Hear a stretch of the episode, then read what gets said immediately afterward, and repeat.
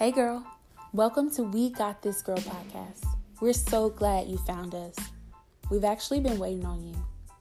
Welcome to a place of ordinary women loved extraordinarily by God. And guess what?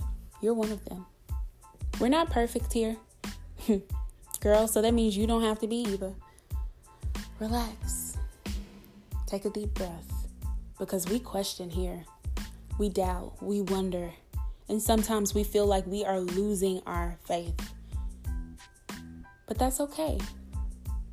Because ultimately, we're going to go to the Word of God to renew our hope and find strength in our Lord and Savior Jesus Christ. And we don't even have to do it alone. The Holy Spirit is here to help us. So just know, we got this, girl.